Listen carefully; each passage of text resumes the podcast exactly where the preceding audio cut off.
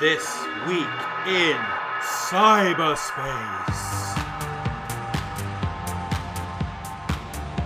Is the Asia Pacific ready for the next phase of the internet? It's top of minds for hundreds of delegates gathering right now in Brisbane for the 2023 Asia Pacific Regional Internet Governance Forum. Government officials, academics, tech experts, industry leaders, and civil society representatives like our very own Brett Solomon are there on the ground right now discussing how to achieve a globally interoperable internet. Brett. What's the vibe like there? Yeah, I mean, there's lots of really interesting things that are being discussed here. I think people don't recognize, I don't believe, that, you know, that there's a whole governance framework that sits behind the internet. Like you and I were just trying to get, get onto Zoom just now and we're having all these problems, but we don't actually see what's behind the front layer. Like, sort of, you know, there's multiple layers in the internet, and the infrastructure, the policy and technical infrastructure of the internet is what's being discussed here at the Internet Governance Forum. So it's the uh, Asia Pacific Regional Internet Govern- Governance Forum, or APRIGRF, which is the most clumsy acronym I've ever heard. It's hosted by the .au Domain Administration Limited, which is AUDA. Who are these people? Yeah, what's so interesting, isn't it? Because like when you use the internet, you don't think about any of the things that, as I say, that are behind it. And there's all of these different institutions. So, you know, as you mentioned, AUDA, AUDA, which is like the top level domain for the .au. So th- they are essentially the hosts, and they're part again of that infrastructure behind the sort of you know your experience on Instagram or you're like downloading a video on YouTube. Wow. Um, and they're hosting a session there called Evolving Internet Governance for the Next Phase of the Internet. How does the Internet governance work right now? I mean, it, it so, seems like it's a bit shambolic. It's a bit of a cowboy it, it, space. It's it is shambolic. I mean, and that's kind of the beauty of it as well, because when you think about governance of the world, like if you go to the UN, for instance, or if you think of a national governance, you know, you go to the parliament, the way that the internet evolved over the last 30 years or so is kind of piecemeal. Like it did start as a technical entity, um, and then, you know, they realized that they needed to have a body like ICANN, which is the one that's responsible for the names and the numbers globally. They needed to have a standards body, which is the IETF. They needed to have an engineers body, which is the IEEE. These are all massive institutions, you know, and they have conferences where literally thousands of people will turn up to discuss the governance frameworks, the protocols, the IP addresses, how to deal with spam, how to deal with, you know, all of these new technologies. So that session will, I didn't go to it, but that session would have been about like, what does governance mean in the age of ChatGPT? Or what does internet governance mean in the era of the Internet of Things? All of these new developments, it means the standards and the protocols need to evolve um, with the new technologies as they come about. So, what sessions have you been to today? I was, what's it called when you're sort of pigeon, not pigeonhole, but like where the hook comes across and pulls you not off the stage but onto the stage? There was a colleague of mine um, who couldn't make it because of there were just technical issues. So they asked if I would join the session. I was like, when's it starting? They're like, oh, eight minutes. Um, and that um, session was actually on um, um multi stakeholderism in cybersecurity. And I know that sounds really obscure, and it is. But one of the things that you know when we when we use the internet, we assume that our identity, that our data, that our information, our address books, etc., are private and that they're secure. And that again comes about because there are standards and protocols that protect data on the internet, both data at rest and data um, that flows as well. So there was a so this session was really about um, how what are the sort of um, frameworks around cybersecurity? What are the international um, agreements that are being formed and how should not just governments be involved in that decision making, but also companies and civil society. So I was the civil society voice. Um, and essentially, what I was saying was that, like, in order to get really good governance of the internet, you need to have the user at the table. Like, you need to have the people who are, you know, the four billion people who are online. Um, it's a bit hard to have them four billion. Them. Not, How can you represent four billion people at a table? Well, you know, you want to have representative bodies and entities like Access Now and other organizations that are representative of civil society to say, like, okay, if you make that decision around a cybersecurity treaty and criminalize, for instance, security researchers, that's going to have significant impacts on X, Y, and Z. So we try to, um, you know, multi-stakeholderism is interesting, a really fundamental component. I don't want to be, get too geeky here, but multi-stakeholderism, i.e., the idea that you will bring multiple stakeholders around the table to determine governance of the internet, is in direct conflict to multilateral governance, which is how the world is governed, which is essentially state to state.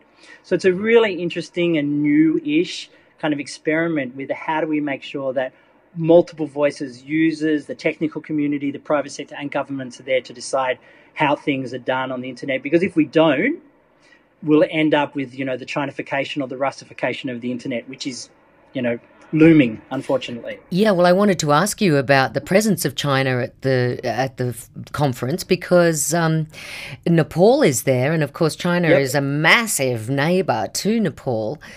Are they in the house at all? You know, it's a really interesting question now, and thanks for raising it because what's happened in internet governance is um, that it has actually become a proxy for the Cold War in a sense, i.e., you know, people, governments recognize that whoever controls the future of the internet controls the future of the world, right? Which means that they want to have dominance at the, you know, the General Assembly of the UN, but they also want to have dominance at ICANN. Um, they want to have d- dominance at the Internet Governance Forum. They want to have governance at all of these other internet governance frameworks. And so you do, I haven't myself come into contact with uh, a representative of the Chinese government. I'm sure that they're here because this is all about influence. Who gets to have policy supremacy in these forums, and what are the what are the sort of outcomes of that? I'll just give you a quick example. Um, you know, we do a lot of work on internet shutdowns, which is like on intentional disruptions of the network. And there was uh, something like 185 internet shutdowns last year that took place around the world. If internet governance frameworks authorize countries to shut down the internet, then the idea of like when an election happens or when a protest happens, that governments do go ahead and do that. If that becomes a norm, an acceptable norm, which many governments want to happen, then we're going to have very little pushback or very little framework to be able to say no to that going forward. So, like, internet governance, from my perspective, needs to say that connect connectivity is the most important thing, not shutting down the internet when the conversation is, you know, in opposition to what you believe or what you think. Speaking of governments, the Australian Communications Consumer Action Network, ACCAN, is there. They're doing a, a session called The Role of uh, the role for government purchasing of accessible information and communications technology. Uh, yeah. I also noticed. Do you want me Austra- to, decipher that? yeah, could you? And also, I, I, noticed that the Australian government is a silver sponsor, not a gold sponsor.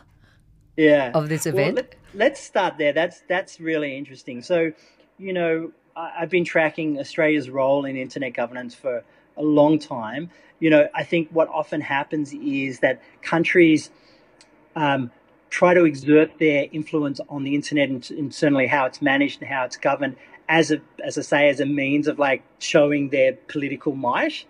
Um, and so Australia has kind of been the leading force in the Asia Pacific region, certainly in the Pacific region, Australia in the Pacific.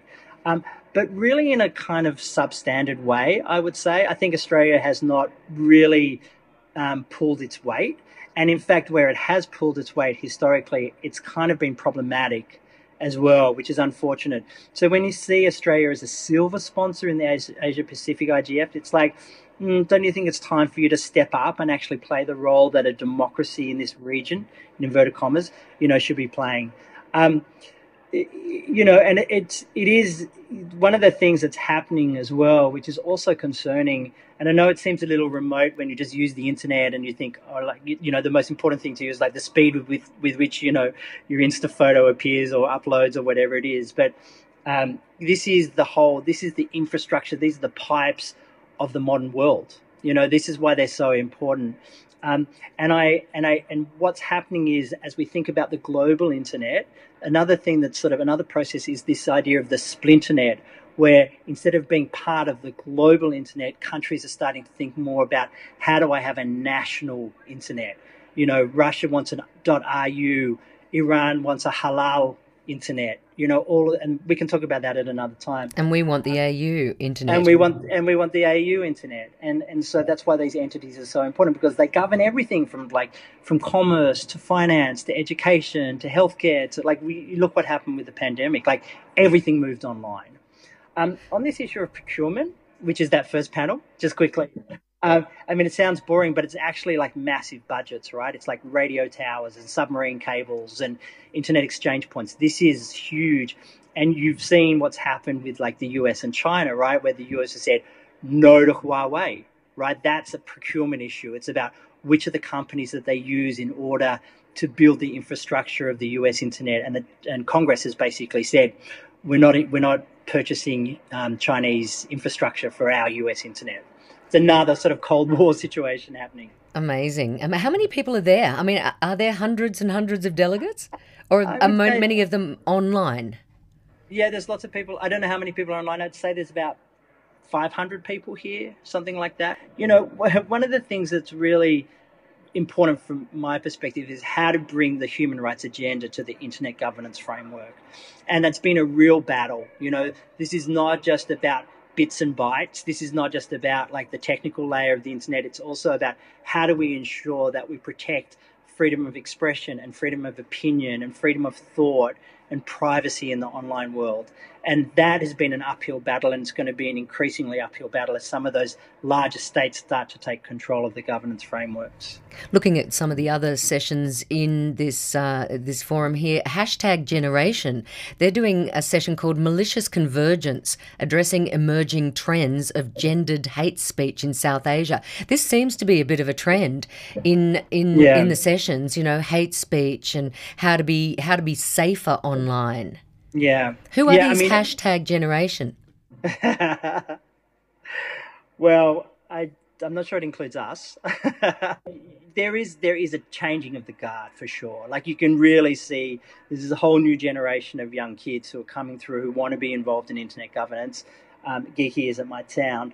Um, and so, you know, I think that's exciting. Um, but it also um, you know, and we can talk more about this at another episode of this week in cyberspace. But um, the the the groups that are coming through are very very sensitive about speech and about control of speech and about hate speech and about incitement to violence. These are really really important issues. It's why we're seeing that trend. It's about you know, content governance. You and I have talked about this before now. Like, you know, is it the company's responsibility to manage the conversation? Is it the government's responsibility to ensure there are regulatory frameworks? Who's responsible for that content? You know, if it does result in real world harms. And I think that's one of the reasons why this idea about speech and hate speech is such a prevalent um, theme in all conferences, whether it be RightsCon or whether it be the IGF here in, in Brisbane. And especially for a, a lot of women online um, in Southeast Asia, the Lanka School on Internet Governance is there with the Be Safe project. And also, I noticed that uh, Big Tech is in the house, Microsoft. In the house. I mean, I think Microsoft is, is a really interesting player and they're at a really interesting point because, you know, they're all they're essentially the owners of OpenAI, you know, which is the those who have produced ChatGPT. So it's it's you know again another major governance question around you know what are we going to do? Who's in control of Chat ChatGPT and how does it get managed? What are the principles that underlie it? How do you deal with the data sets? Um, you know, discrimination and bias in those data sets that we've talked about before, all of these sorts of questions. Um, but it is good to have the tech companies here, and that's what that idea about multi-stakeholderism is. That's the whole principle on, that should underpin the governance of the internet. And you know, TBD and TBC. TBC. okay. Well, this goes on till the 31st, till Thursday. You're going to be there for the whole time? I shan't. You shan't. I shan't. There's only there's only so much governance that one can, you know, um, swallow. But I think I'll definitely be here till tomorrow, and um, I think it. You know, it's it's great. It's important, and, and those folks who are interested, you know, you can look up um, internet governance. I mean, there's all these bodies like ICANN that want voices, organizations like Access Now that need participation. The Internet Governance Forum is happening in that's the, the global one is happening in Kyoto, uh, in Japan in November, and people are you know you don't need to be anyone special to attend. So, would encourage people to participate if they're interested. Fantastic, Brett. Thank you so much for uh, protecting our internet versus the splinternet. I like that. Good Pleasure. on you. Thanks now. Bye, See Brett. See you next week for This Week in Cyberspace, eh? Absolutely. See you then.